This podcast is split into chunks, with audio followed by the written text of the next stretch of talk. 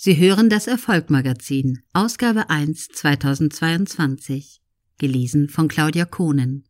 Rubrik Erfolg. Matthias Schweighöfer, der Kumpel von nebenan. Matthias Schweighöfer ist ein deutscher Schauspieler, Synchronsprecher, Regisseur und Filmproduzent. Neben Till Schweiger ist Schweighöfer wohl derjenige, der den deutschen Film seit der Jahrhundertwende maßgeblich mit beeinflusste. Insgesamt war er bis dato in der einen oder anderen Form an über 44 Filmen beteiligt.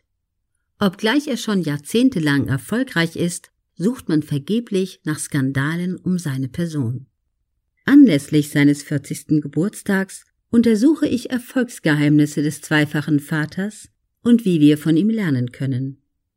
Beginn und Deutscher Fernsehpreis. Bereits mit 16 Jahren stand Schweighöfer als Sohn einer Schauspielfamilie das erste Mal vor der Kamera.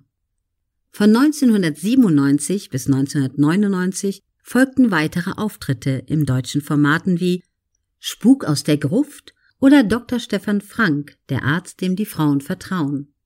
In dieser Zeit absolvierte er auch sein Abitur und begann ein Studium an der Hochschule für Schauspielkunst in Berlin, brach es aber nach einem Jahr wieder ab. Schweighöfer ist wohl ein gutes Beispiel dafür, dass es nicht unbedingt einen akademischen Abschluss benötigt, um nachhaltig erfolgreich zu sein. 2001 bekam er für seinen Auftritt in Verbotenes Verlangen, Ich liebe meinen Schüler, den deutschen Fernsehpreis als bester Nachwuchsdarsteller. Das Fundament für eine grandiose Filmkarriere war somit gelegt. 2001 war dann auch das Jahr, in welchem man Schweighöfer das erste Mal auf der Kinoleinwand erleben durfte, und zwar im Jugendfilm Herz im Kopf.